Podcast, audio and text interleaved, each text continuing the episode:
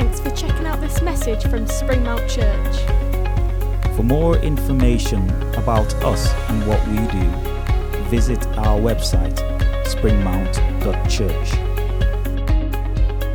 Why not check out all the different groups that run throughout each week in Barrow and on Walney?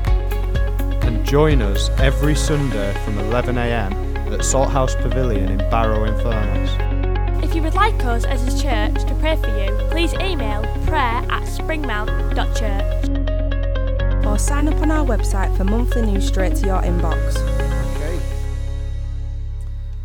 Somebody messaged me to say that uh, obviously the technical issues, somebody doesn't want to hear what God wants to say to us this morning. Hopefully, it hasn't stopped you from tuning in and you've just been able to make an extra cup of coffee or something along those lines, which would be good.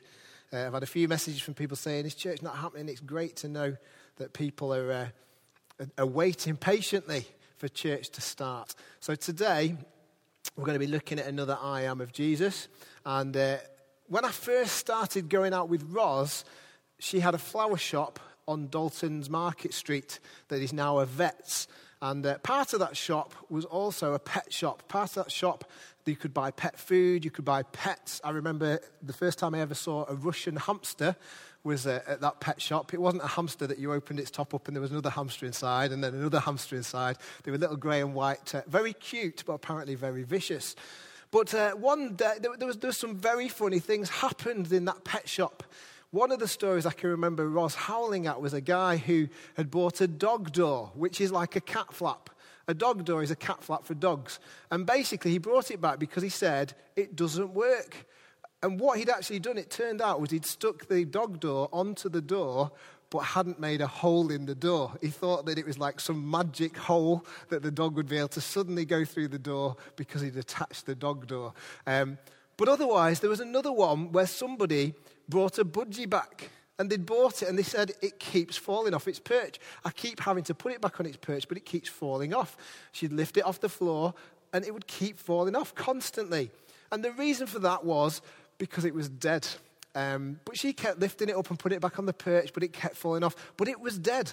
And one of the most famous Monty Python sketches that you might know of features a dead parrot and the following phrases. He's bereft of life, pushing up the daisies. His metabolic processes are now history. He's shuffled off this mortal coil, run down the curtain, and joined the choir invisible. All about a parrot that was dead. And in these cases, the parrot and the budgie were dead. They weren't coming back, they were long gone. They were a pre parrot or a pre budgie, or they used to be a parrot and a budgie, but they were gone, never to breathe again. Today, in John's Gospel, we get to a familiar story to many of us the story of Lazarus. Lazarus dying. He was no more, he was bereft of life. But then we look at the I am of Jesus in this moment, and it says, I am the resurrection and the life. Today's reading is quite a long one, and it needs to be. So, Gerald is going to be reading our, our passage, but please read the whole chapter for yourself because Gerald is just going to read from verses 1 to 26 from John chapter 11. So, if you've got your Bibles, open them up and read them for yourselves. But let's listen as Gerald shares our reading for today. Thanks, Gerald. A reading from John chapter 11, verse 1 to 25. The death of Lazarus. Now a man named Lazarus was sick. He was from Bethany, the village of Mary and her sister Martha. This Mary, whose brother Lazarus now lay sick, was the same one who poured perfume on the Lord and wiped his feet with her hair. So the sisters sent word to Jesus, Lord, the one you love is sick. Verse 4 When he heard this, Jesus said, This sickness will not end in death. No, it is for God's glory, so that God's Son may be glorified through it. Verse 5 Now Jesus loved Martha and her sister and Lazarus. So when he heard that Lazarus was sick, he stayed where he was two more days, and then he said to his disciple, Let us go back to Judea. But Rabbi, they said, a short while ago, the Jews there tried to stone you, and yet you are going back? Verse 9 Jesus answered, Are there are not twelve hours of daylight? Anyone who walks in the daytime will not stumble, for they see this world's light. It is when a person walks at night that they stumble, for they have no light.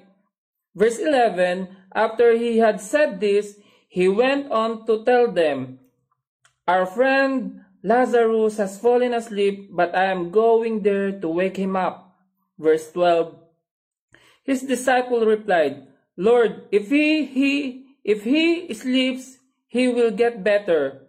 Verse 13, Jesus had been speaking of his death, but his disciples thought he meant natural sleep.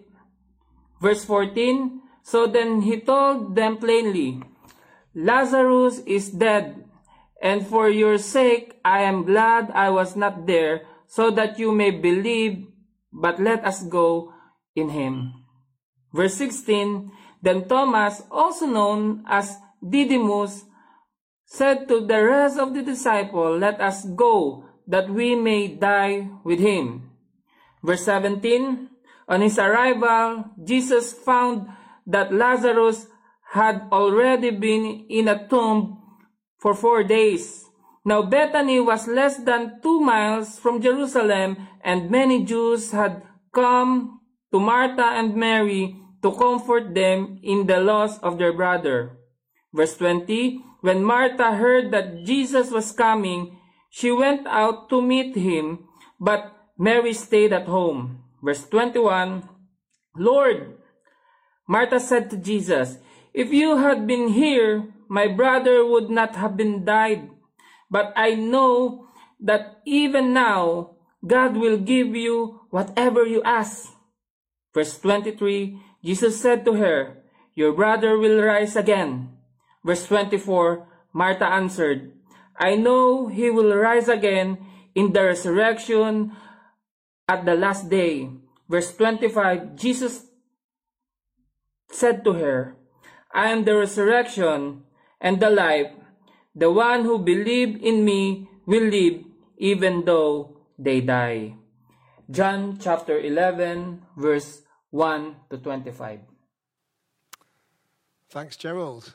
Um, maybe a familiar story to many, maybe a familiar part of the Bible. And as I said, I'll be speaking about some of the verses we've not read today. So have a look at that whole chapter for yourself just to get the context of what I'm going to share. This week, I have experienced the impatience of youth. Maybe this morning, as you've been waiting for the live stream to start, you've been impatient. Maybe you've thought, why is it not happening now? Why, I know we were here. Why is it not happening now? Why, why can we not get this on? And sometimes we're very impatient. I've experienced the impatience of youth, a 14 year old saying, Johnny, can you find me the drum DVD? Johnny, can you find me the drum DVD? Johnny, can you find me the drum DVD? Usually after I'd just sat down to have a little bit of a break. So I made them wait. Then it was, Johnny, can you find something to play the drum DVD on? Johnny, can you find me something to play it on? Then, when I found that, it was Johnny, can you find the drumsticks? Johnny, can you find the drumsticks? Then it was, can you find a cable to charge the controller? On and on and on. This was. And it was spread over a couple of days. It had to be done then. It had to be done now. It had to be done when it was wanted. The first part of this story features a lot of love. We see Lazarus, Mary, and Martha, who were Jesus' friends, and he regularly stayed with them. John points out that it was Mary who had anointed Jesus' feet with oil. Such love did Mary have for Jesus that she was extravagant in her worship of him. John points out as well that the, the word went to Jesus Lord, the one you love is ill. Lazarus is ill. Jesus loves these three people. He loves them. They are precious to him, and they love him.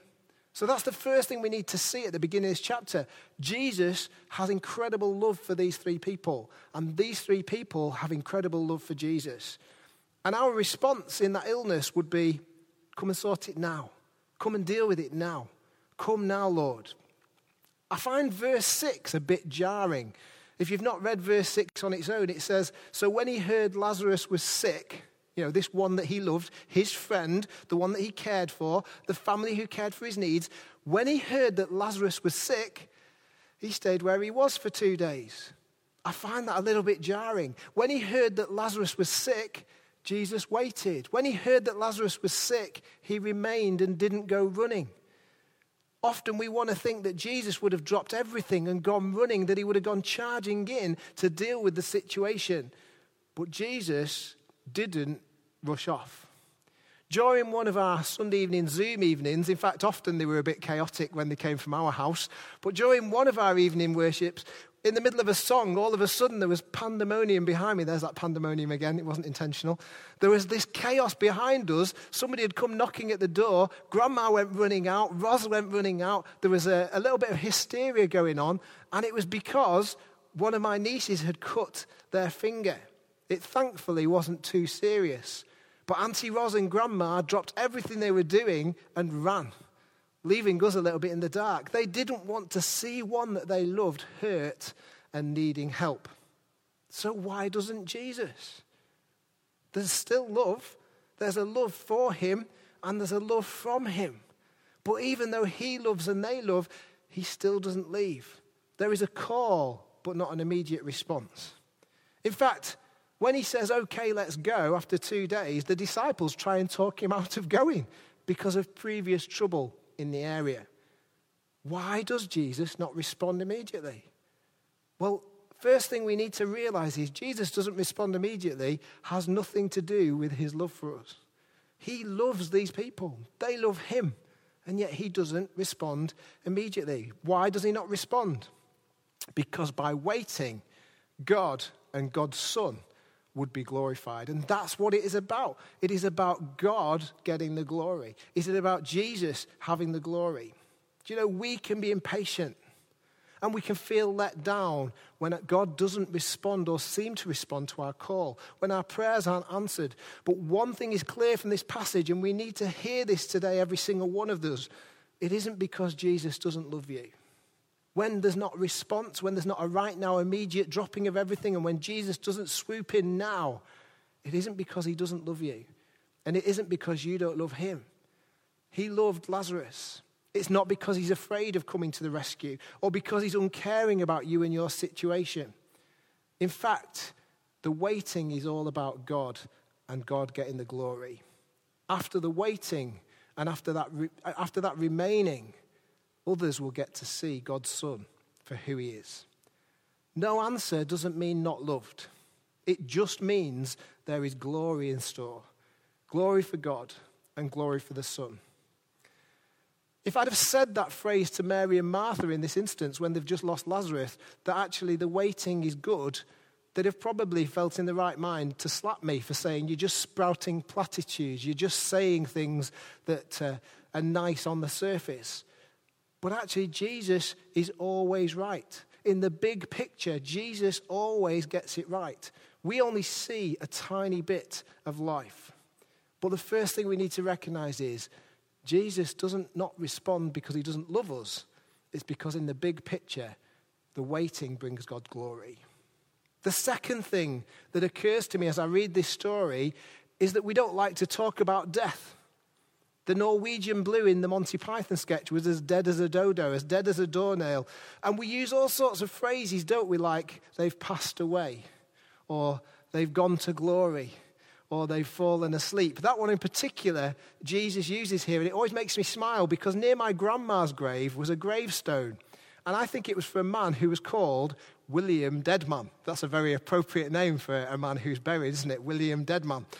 And actually, I remember reading it at her funeral, at her burial, and it said he fell asleep on such and such a date. And as a young teenage lad, my brain thought, well, he fell asleep. You better be careful around here. If you fall asleep, they'll have you in a hole before you know it. Be careful where you take a nap, as we found out with Eutychus. But verse 11, Jesus says to the disciples, Our friend Lazarus has fallen asleep, but I am going there to wake him. Jesus is subtle. He doesn't always speak it clearly to his disciples, and they do not get it. These disciples were daily with Jesus, and they didn't get it. They were daily with Jesus in his word, they were daily with Jesus in his presence, and they didn't get what he was saying. Even if today you and I are daily in, God, in God's Word, with Jesus in God's Word, with Jesus in worship, we will sometimes miss the point and we will sometimes miss what he's saying. So Jesus spells it out to them. Verse 14 Lazarus is dead. Having put it nicely, having put it as plainly as he could, he has to come out with it. Lazarus is dead.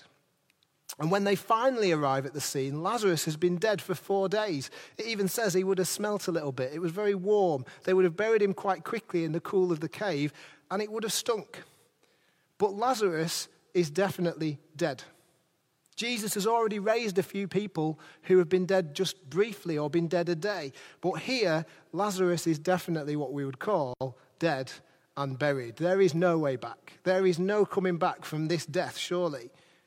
He's wrapped in his grave clothes, he's sealed away, he's in the tomb. Not only that, but at the time there would have been the ancient belief that the soul stayed near the deceased for three days to give hope of returning to life, that the soul would be nearby for three days of the death and then depart. So Jesus has intentionally gone beyond that. Jesus has waited to prove that God is glory even more, that God's glory is greater than our human constraints, that God's glory is greater than a, a superstition, that God's glory and God's plan is beyond the grave. Jesus has intentionally gone beyond where Lazarus is beyond hope. Are you beyond hope this morning?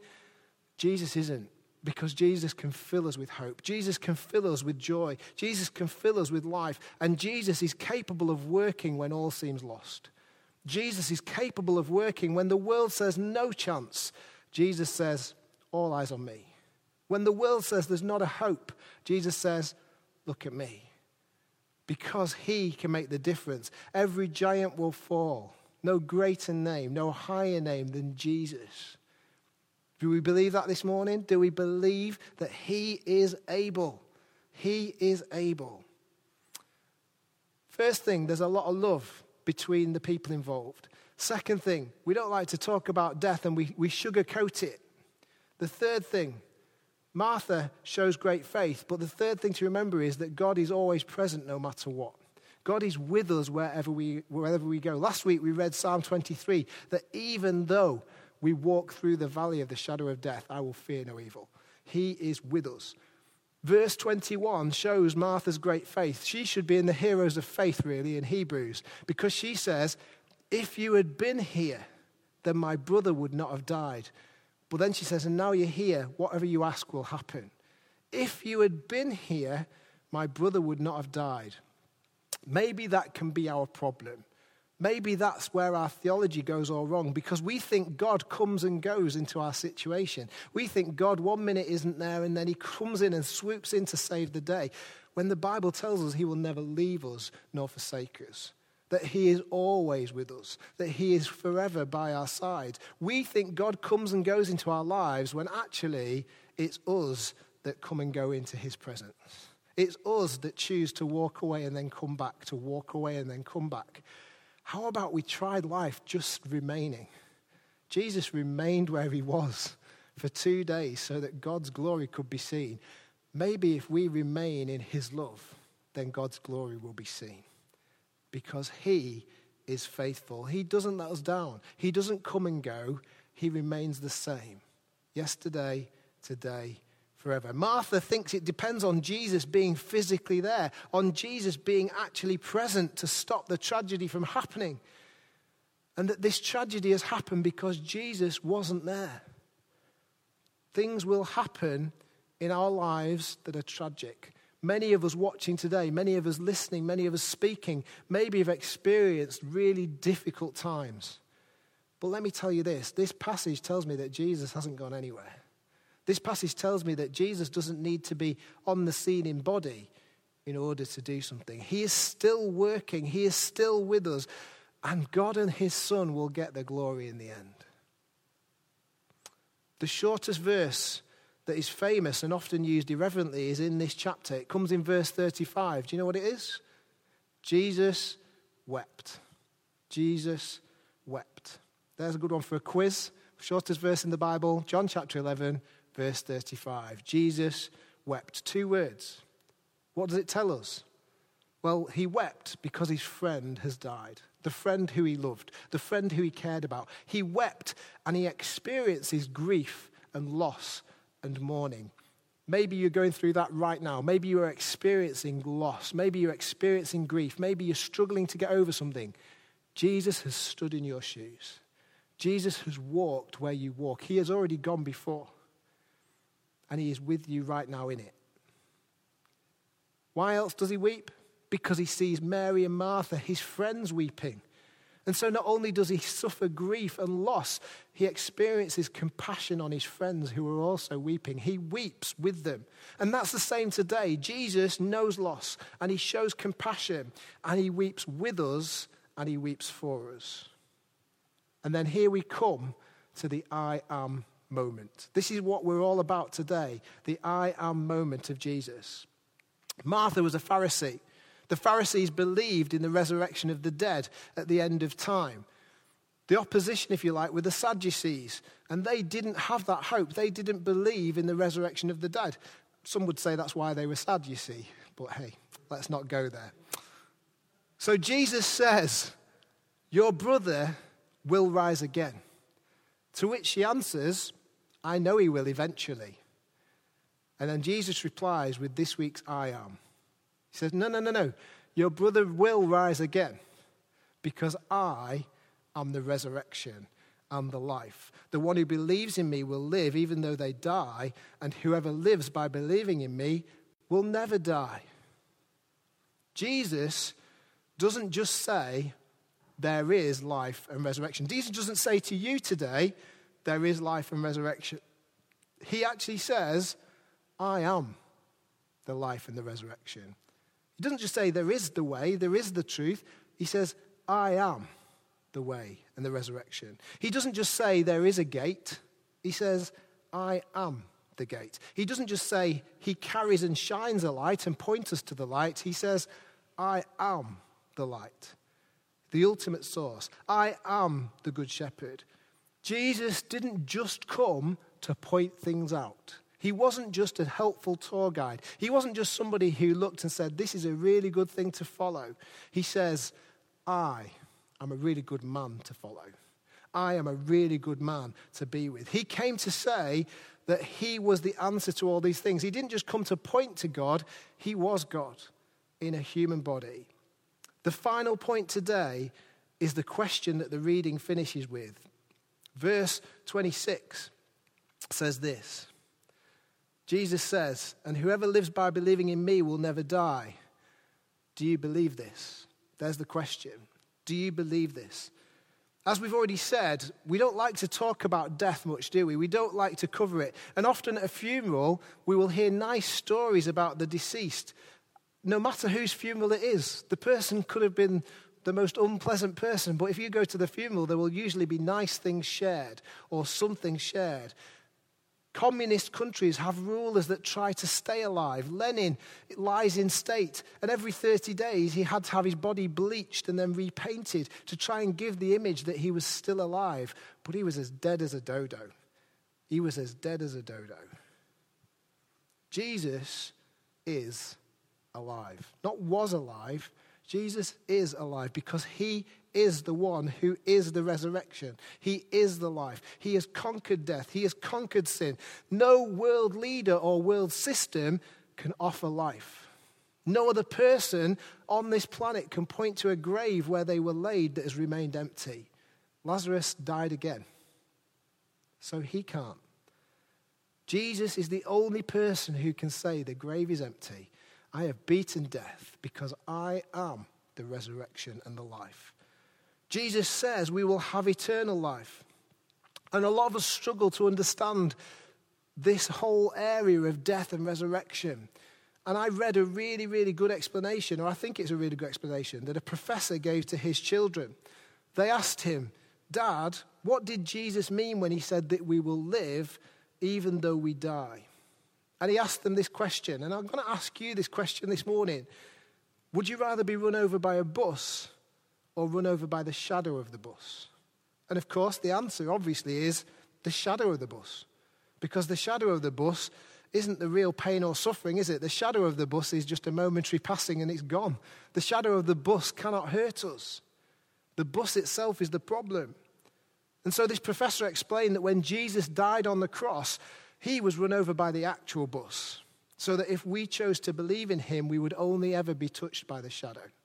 He was the one who suffered the real pain, he was the one who suffered the real loss. And we can just cope with the shadow. Yes, there can be pain and sorrow in this life. Yes, there can be disappointment, but it is nothing compared to an eternity in His presence. There's verses, isn't there, that say, Death, where is your sting? Grave, where is your victory? Because He is the resurrection and the life. The chapter ends with God getting the glory and Jesus showing his actions to back up his words because Lazarus is raised even though he was long dead, even though he'd been four days in the grave.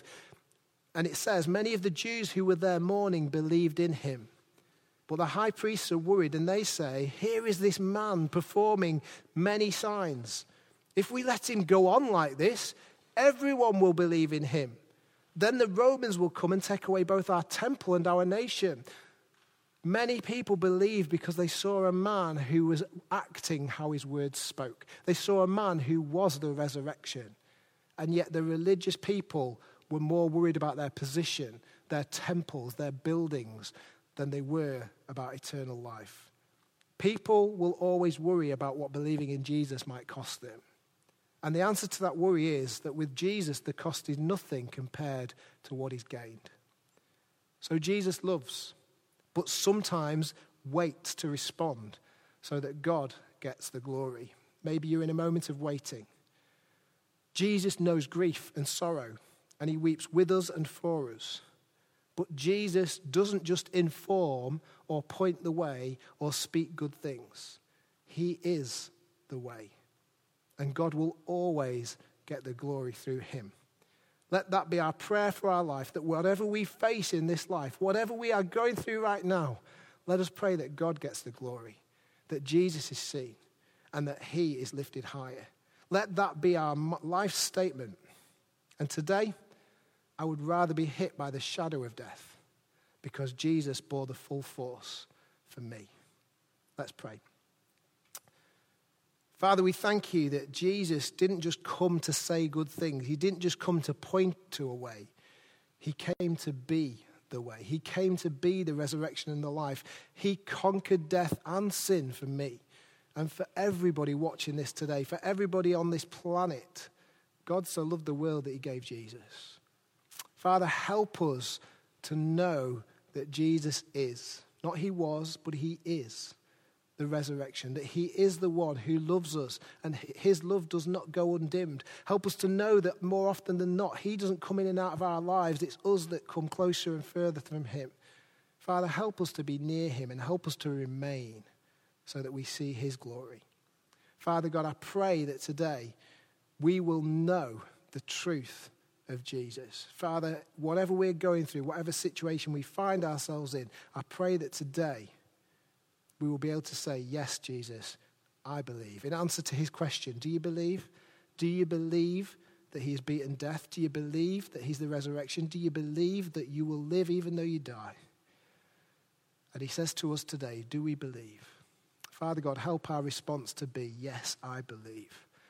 Even though sometimes life is hard, even though sometimes we seem like we're waiting for Jesus to respond. Help us to know, and that waiting brings the big picture that God is glorified and that God is worthy of our praise.